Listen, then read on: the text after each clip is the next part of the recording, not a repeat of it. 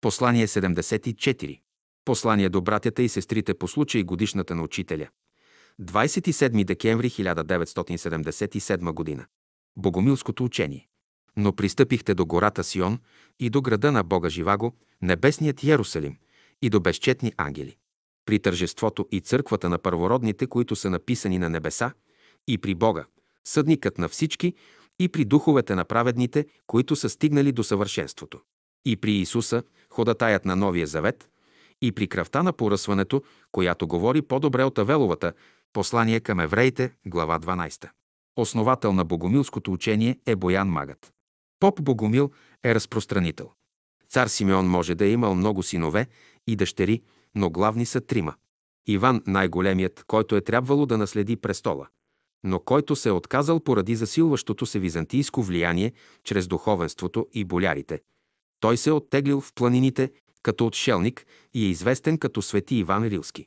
Петър, вторият син на Симеона, който е наследил престола и е станал цар, царувал е дълго време в мир, но е бил под византийско влияние и макар привидно свободна. България е била почти в робство под Византия. Третият син на цар Симеон, наречен Боян Магът заради неговата ученост, е основател на богомилското учение. Византия чрез църквата, духовенството и болярите се е домогвала до властта. Боян Магът чрез богомилството се е борил против тази зависимост. Проповядвал е учението на Христа, приложено в живота. Богомилството, което преди всичко е братство на хора, които имат вяра и любов към Бога. Социалното течение по-късно възниква в него. Поп Богомил е разпространител на богомилството. Негов основател е Боян Магът.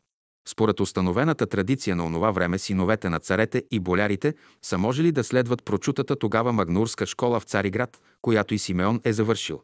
Тук са се изучавали древните цивилизации, даже отдавна изчезналите култури на шумерите, на акаците, на Вавилон, Персия, Египет, на Древна Елада и Рим, изучавало се е църковното християнство с всичките му догми и канони и иерархии.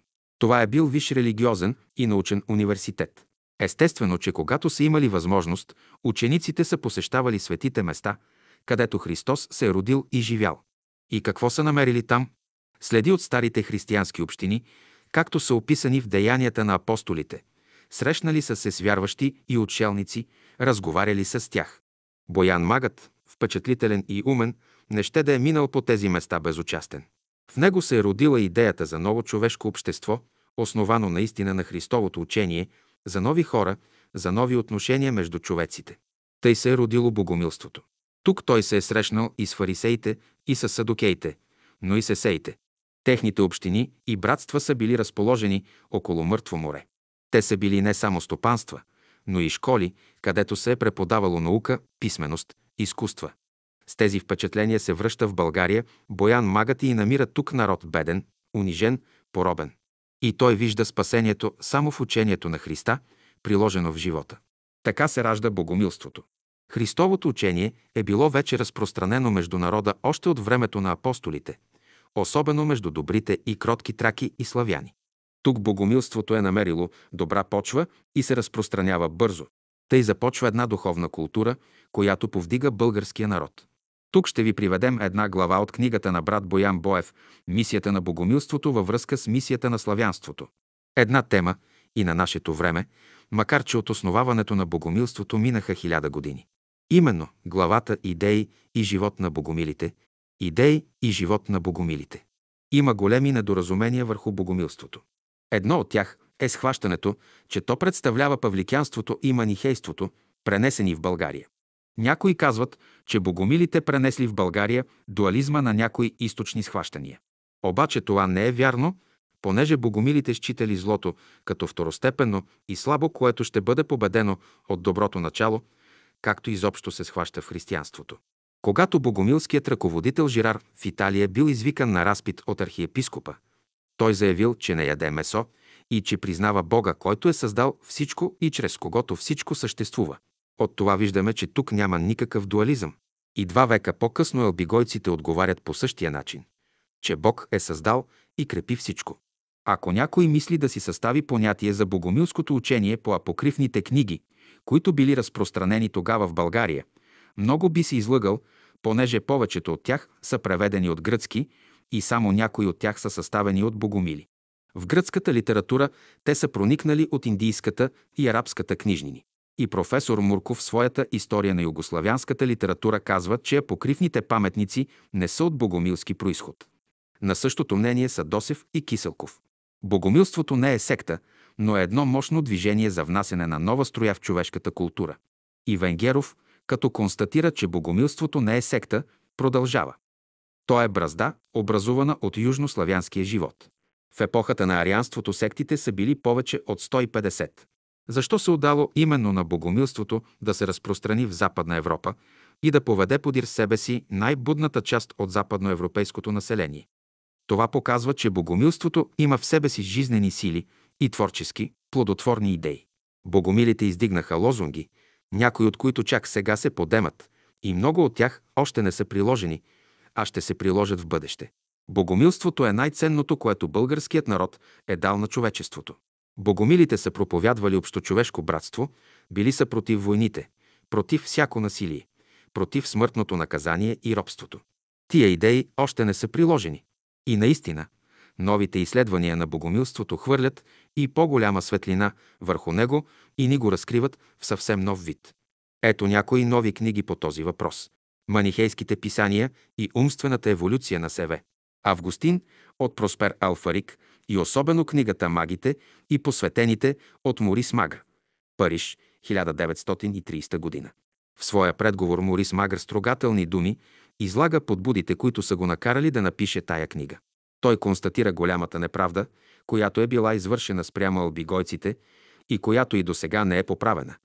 И тя пълни сърцето му с мъка скромни хора, които са живели в 13 век в Южна Франция и които имали за практическо правило бедността и за идеал любовта към своите ближни, били убивани до последния и тържествуващата клевета заличила имената им и даже спомена за тях. И тая клевета била толкова активна и ловка, че потомците на тия хора са в пълно невежество за благородната история на своите бащи. И когато искат да я изучават, предават им я по такъв начин, че те се червят от едно тъй славно минало.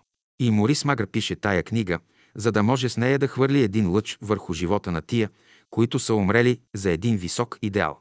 Морис Магър, опирайки се на най-новите изследвания върху богомилството, го представя в съвсем друг вид. Ето какво какво казва той по този въпрос. Почти всички автори, които са изучавали албигойството, са твърдели с голям авторитет, което говори за тяхното невежество, че албигойците са били или манихейска, или католическа ерес, каквито християнската религия даде много. Те са се лъгали, тога с какво нещо е богомилството. Великата божествена наука лежи в основата му. По-новите изследвания доказват това. Горните нови книги съдържат нови документи, нови данни за същността и значението на богомилството и елбигойството. От тях ясно се вижда как богомилите са притежавали висшето знание на великата божествена наука, че те са били едно окултно братство. Богомилското движение е било основано и ръководено от посветени. Те са знаели както всички окултни истини, така и учението за прераждането. Ето какво пише Морис Магр в гореспоменатия си труд по това. Според албигойците, възвръщането на човечеството към божественото се извършва чрез последователни прераждания, при което нашите мисли, чувства и дела в един живот определят бързината на нашето развитие, колкото те са от по-ниш характер, толкова с повече човек се забавя в своето развитие. Чрез самоотричане, чрез любовта, чрез закона на служенето човек се освобождава от колелото на преражданията и влиза в живота на свободата. И немският историк Дьолингер и други потвърждават, че богомилите са знаели и проповядвали за прераждането като закон на човешката еволюция. Понеже богомилството е било окултно движение, те са изхождали при своята дейност от знанието на великата божествена наука. Има запазени някои документи, от които се вижда, че богомилите са владеели по-дълбоко знание. Това е загатване за окултния характер на богомилското движение. Например, народът вярвал, че богомилите могат да влияят на ветровете, на времето, на природата. Значи народът е долавял, че богомилите владеят висше знание и им е приписвал свръхчовешки сили. После се знае, че самите богомили казвали, че в тяхното общество е запазена способността да се правят тъй наречените чудеса, което е обещано от Христа на повярвалите. Това е пак само едно загатване за онова висше знание, което те притежавали. Луид Прант, пратеник на император Отон, изпратен от последния в Цариград, казва, че най-малкият син на Симеона, Боян, минава всред народа за мак, вълшебник. Тук под думата вълшебник се разбира лице, владеещо по-дълбоки сили и закони. Защо Боян се нарича именно мак? Народът, който не е посветен, с този израз искал само да загатне на своя език, че Боян магът притежавал свръхчовешко знание и мощ. Мълци на историци са се спирали на това, защо Боян носи това име. После трябва да се обърне внимание, че той живее тъкмо във времето на основаването на богомилското движение. Според новите изследвания, главният основател и ръководител на богомилското движение е бил Боян Магът, а поп Богомил и другите са били разпространители и проповедници на богомилството. По-после един от видните ръководители е бил Василий, след него е бил Петър, след него е бил Тихик, а Никита е бил след Тихика. Никита е действал неотразимо със своето присъствие и със своето слово. Той бил един от съвършените. Като посветен, той имал големи познания и е един от тия, които са много допринесли за разпространението на богомилството в Италия, Франция и прочие. Морис Мага казва, че българският мистик Никита, истински посветен и велик разпространител на богомилството във Франция, пропътувал много пъти Южна Франция и хвърлил семената на новите идеи в готовите души. Той в 1167 г. отива от Балканския полуостров в Ломбардия и оттам, заедно с Марко, Богомил от Ломбардия, отиват във Франция, дето е присъствал в Сен Феликс де Караман, Тулуско графство, на събор, в който е държал реч. Неговото присъствие навсякъде е правило дълбоко впечатление. Знае се, че при едно свое пътуване от Франция отишъл в Сицилия.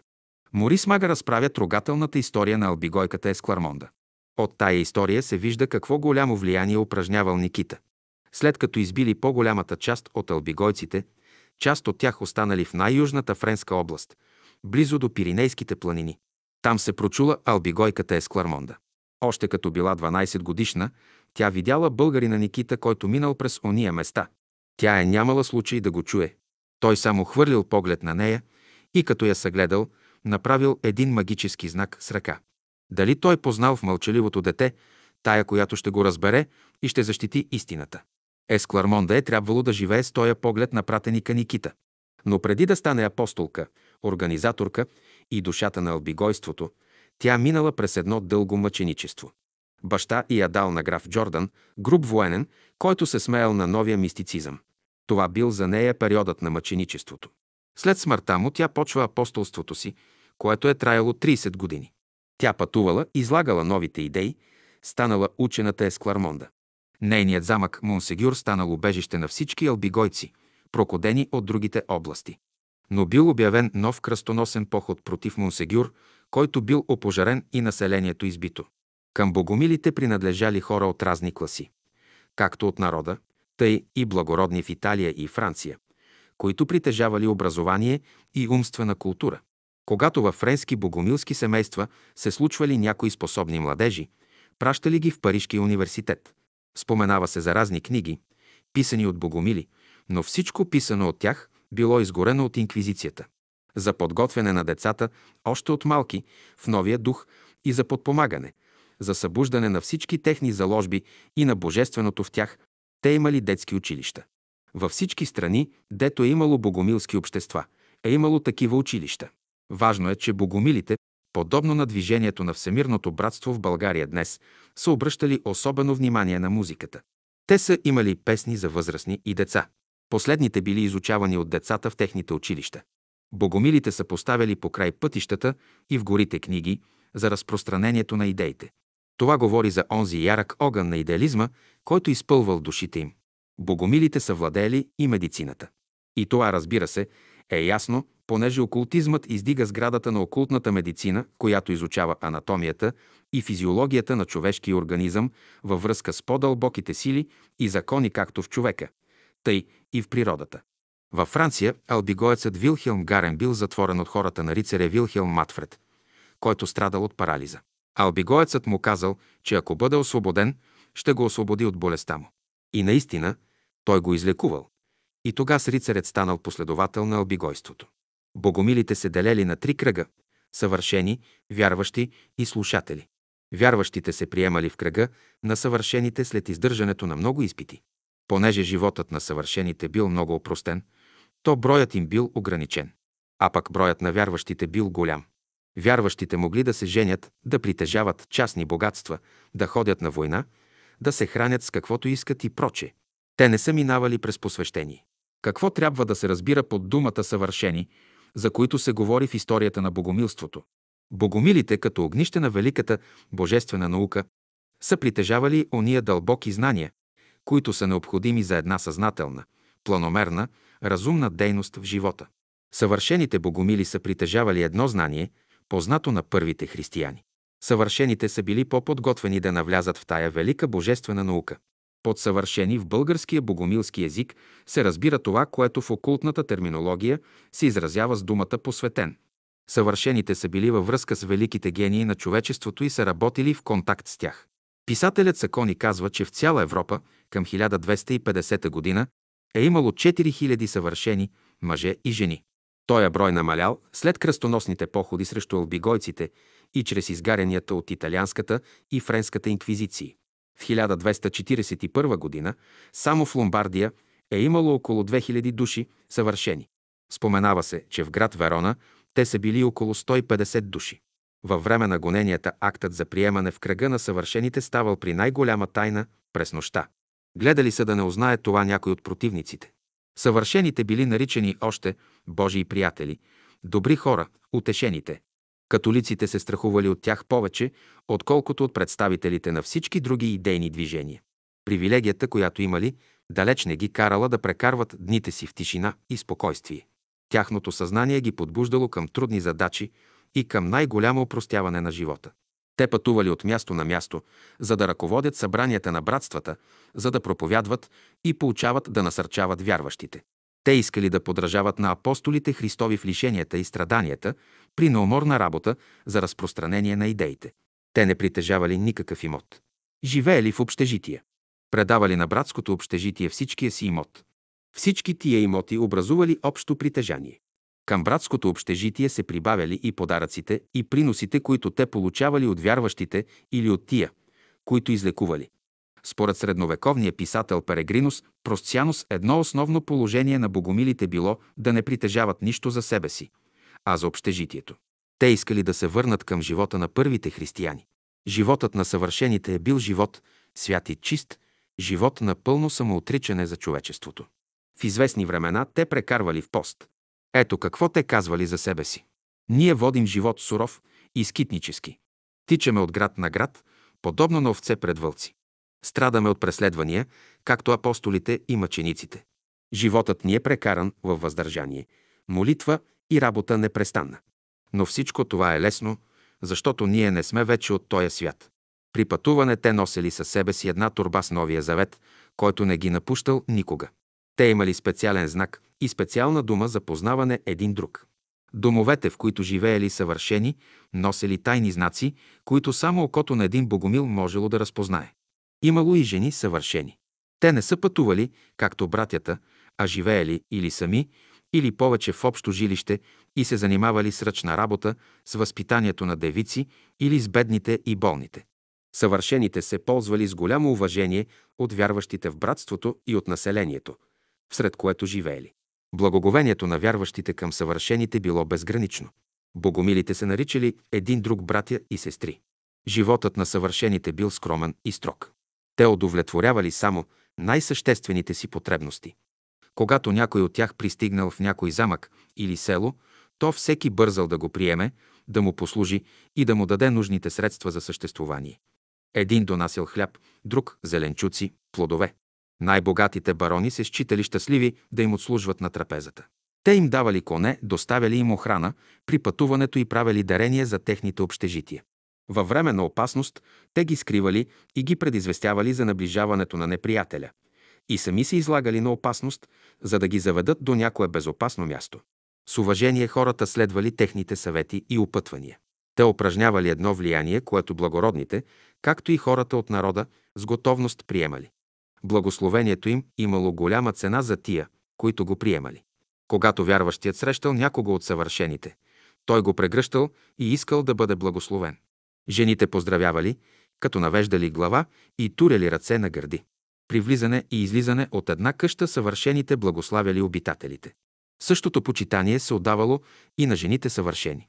Хората търсели тяхното благословение, както и на мъжете съвършени. Венгеров казва, големият брой на съвършените ни дава право да твърдим, че най-добрите сили на българското население са приемали богомилите и че в южнославянските земи всички, които са били малко по-събудени, са ставали богомили. Съвършените са представлявали въплъщение на висок нравствен идеал. Те са изключвали от своя живот всяко насилие. Те са считали за грях да убиват, ето защо са изключвали от своя живот всяко участие във война. Те са били против смъртното наказание. Това, което Толстой и духоборите сега говорят, те са го проповядвали още тогава. Те не носили оръжие със себе си и не си служили с такова. Те отхвърляли клетвата. Не заемали съдебна и военна служба. Понеже били и против убиването на животни, били пълни вегетарианци. Хранели се с растителни произведения, плодове и зеленчуци. Също така не употребявали и спиртни питиета. Не ходели по кръчмите. Немският император Хенрих III повикал арестувани богомили и в негово присъствие епископът, който принадлежал към свитата му, спорил с тях. И най-много ги изненадало, че богомилите не ядели месо и не убивали животни. Богомилите казали, че на един християнин е забранено да убива животни. За да ги турят на изпит, епископът им заповядал да убият в тяхно присъствие кокошка. Понеже отказали, те били обявени за еретици и императорът заповядал да бъдат обесени. Често убиването на животни служило на противниците като средство за удостоверяване. Дали лицето принадлежи към богомилското движение. Според Стефан Дюборбон, католическите войници във време на кръстоносните походи против албигойците си служили с този метод. На подозрителните предлагали да убият кокошка или друго животно и при отказ познавали, че са албигойци. И инквизицията си служила в някои случаи с това средство. Богомилите винаги казвали истината. Един богомил бил по-скоро готов да умре, отколкото да каже лъжа. И най-големите противници са изтъквали в своите съчинения чистотата и строгостта на техните нрави. Те са се стараяли да реализират според силите си съвършения тип човек. Хората, които въпреки хилядите опасности се държат о своите идеи, които с радост отиват в пламъците, имат висок идеал. Един писател върху богомилите казва Това, което правеше най-голямо впечатление на хората от всички класи, беше строгостта на техните нрави, чистотата и честността на техния живот. И духовниците даже признавали, че не знаят що да мислят за тия хора, които не лъжат, нито се кълнат. Казахме, че богомилите били наричани още и катари. Терминът катари, тъй подхожда за тях, произлиза от катарзис, изчистване чистота. Богомилите не правили нищо без молитва, без да поискат благословението на Бога. Външността им била проста и скромна. Вярващите водели един живот активен на трудолюбие. Те считали работата като единствено средство за задоволяване собствените нужди и нуждите на общежитието. Богомилите проявявали голямо милосърдие към бедните, към нещастните, към затворниците, към заточените. Това било изтъквано и от противниците им. Това, което привличало най-много вниманието върху тях, бил техният чист и прост живот и техните добродетели. Мнозина, като виждали радостта, с която отивали на кладата, се обявявали при изгарянията им за техни последователи. Съвършените живеели целомъдрен живот. Има записан следния интересен случай. В Реймс имало в 1170 година тайно албигойско братство. Един духовник при разходка се срещнал с една девойка и като започнал да й говори непочтено, тя го отблъснала и казала, че завинаги ще остане целомъдрена, за да може да расте душата. И по тези думи той познал, че тя трябва да е албигойка и я арестувал като заподозряна в ерес. Почнали да я разпитват и в своето добродушие, тя казала да повикат жената, от която взела първите уроци по учението и която била способна да обори всички аргументи против. Арестували и оная жена. И всички били очудени от нейния кораж и от способността на защитата й. И след това те били затворени отделно. Другата имала условия да избяга от затвора, а младата мома била заведена на кладата, без да пролее нито капка сълза. Тълпата била трогната от радостта, с която умирала в пламъците и вместо да я кълнат, я сравнявали с християнските мъченици. Богомилите се стремели на опит да приложат своите идеи чрез уреждане на общежития, в които прилагали великото учение за любовта, мъдростта и истината. Мисията на Богомилското окултно братство е била да подготви народа за новата култура и за това виждаме как в Богомилското общежитие или за друга вее онзи дух, който ще бъде основната характерна черта на новата култура, на новата раса. Богомилството е работило в България в оня дух, който е живял в славянството, понеже тоя дух определя значението на славянството в общочовешката култура. Каква ще бъде новата култура? Кои ще бъдат основните елементи? Възоснова на познанието за законите на развитието и изучаването на тенденциите, които се долавят днес в разните области на живота, можем да кажем, че основни елементи на новата култура са братство и свобода. И ние виждаме, че тъкмо тоя дух прониква живота на богомилското общежитие. Богомилите са умеели да организират оня хармоничен обществен живот, в основата на който са лежали самоотричането, жертвата, братството, любовта и свободата. Ние виждаме в живота на богомилското общежитие израз на виш, нравствен идеал и техният живот се приближават до живота на първите християни. Богомилите обичали да живеят в задруги, общежития, и всеки внасял в задругата своя имот. Тия, които не са били в задругата, внасяли в задругата това, което им е останало след задоволяване на същите им нужди и потребности. В общежитието всички работели за всички. Помежду си живеели братски и в тяхната среда нямало бедни. Така е винаги в едно общество, дето царува духът на взаимопомощта. Не е имало случай в историята, дето в едно общество или общежитие да владее духът на взаимопомощта и да няма там благоденствие. В епохите на преследвания богомилите в разните страни правили събранията си в замъци, в колиби, планини, гори, полета, долини, пещери, а там, дето е имало по-голяма свобода, имали специални събори за събрания, както например в Южна Франция в епохите на затишие. При най-големите преследвания във Франция, както и в България и другите страни, събранията били нощни. В 1284 г. Еймерик Баро и Понс Фогасие обикаляли околностите на Тулуза и ръководели нощните събрания. През деня съвършените се криели в горите или пещерите, отдето излизали нощно време, за да проповядват на верните. Младежи дежурели при вратите на събранията и при най-малък знак за опасност богомилите се оттегляли, ръководени от предани водачи. Тайната, с която трябвало да се обгръща движението, го правила по-привлекателно и отвоявала силата на устойчивостта им. Спомням си един разговор с учителя за богомилството. Повод за този разговор даде сънят на една сестра.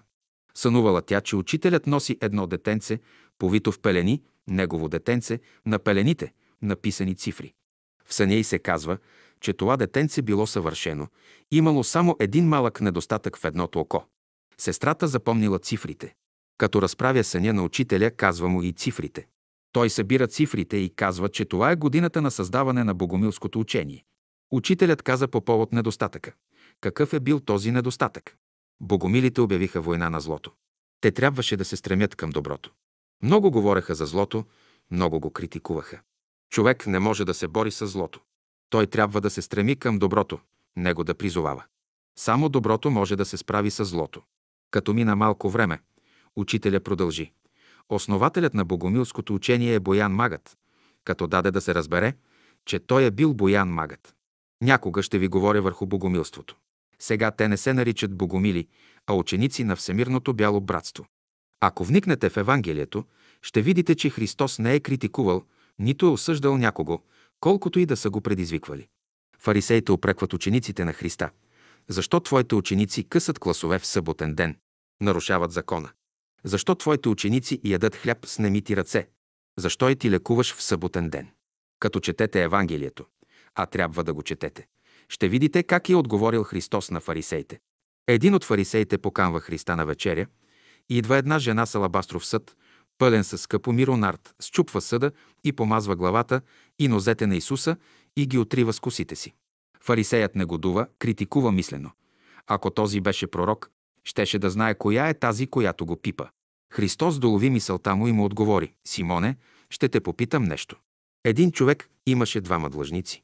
Единият му дължеше 10 пеняза, а другият – 100. Като не можаха да платят, прости им дълговете. Как мислиш ти, кой ще изпита по-голяма благодарност? Фарисеят отговори, естествено, онзи, на когото е простено повече. Право си отсъдил, казва Христос. Аз дойдох в дома ти и ти вода да измия нозете си не ми даде, а тази жена, откак съм влязал, не е престанала да полива нозете ми с миро и да ги изтрива с косите си, затова прощават и се многото и грехове. Фарисеят пак критикува и се пита в себе си, какъв е този, който може да прощава грехове. Христос вижда доброто, положителното, не го насърчава, не упреква, не съди, не критикува. Ето красив, божествен пример. Богомилското учение щеше да се развие другояче и други резултати щеше да има, ако не беше повело тази борба с злото. Христос казва, мир ви оставям, моя мир ви давам. Мирът Христов да бъде над всички нас. Амин. Брат Борис. София, декември 1977 година.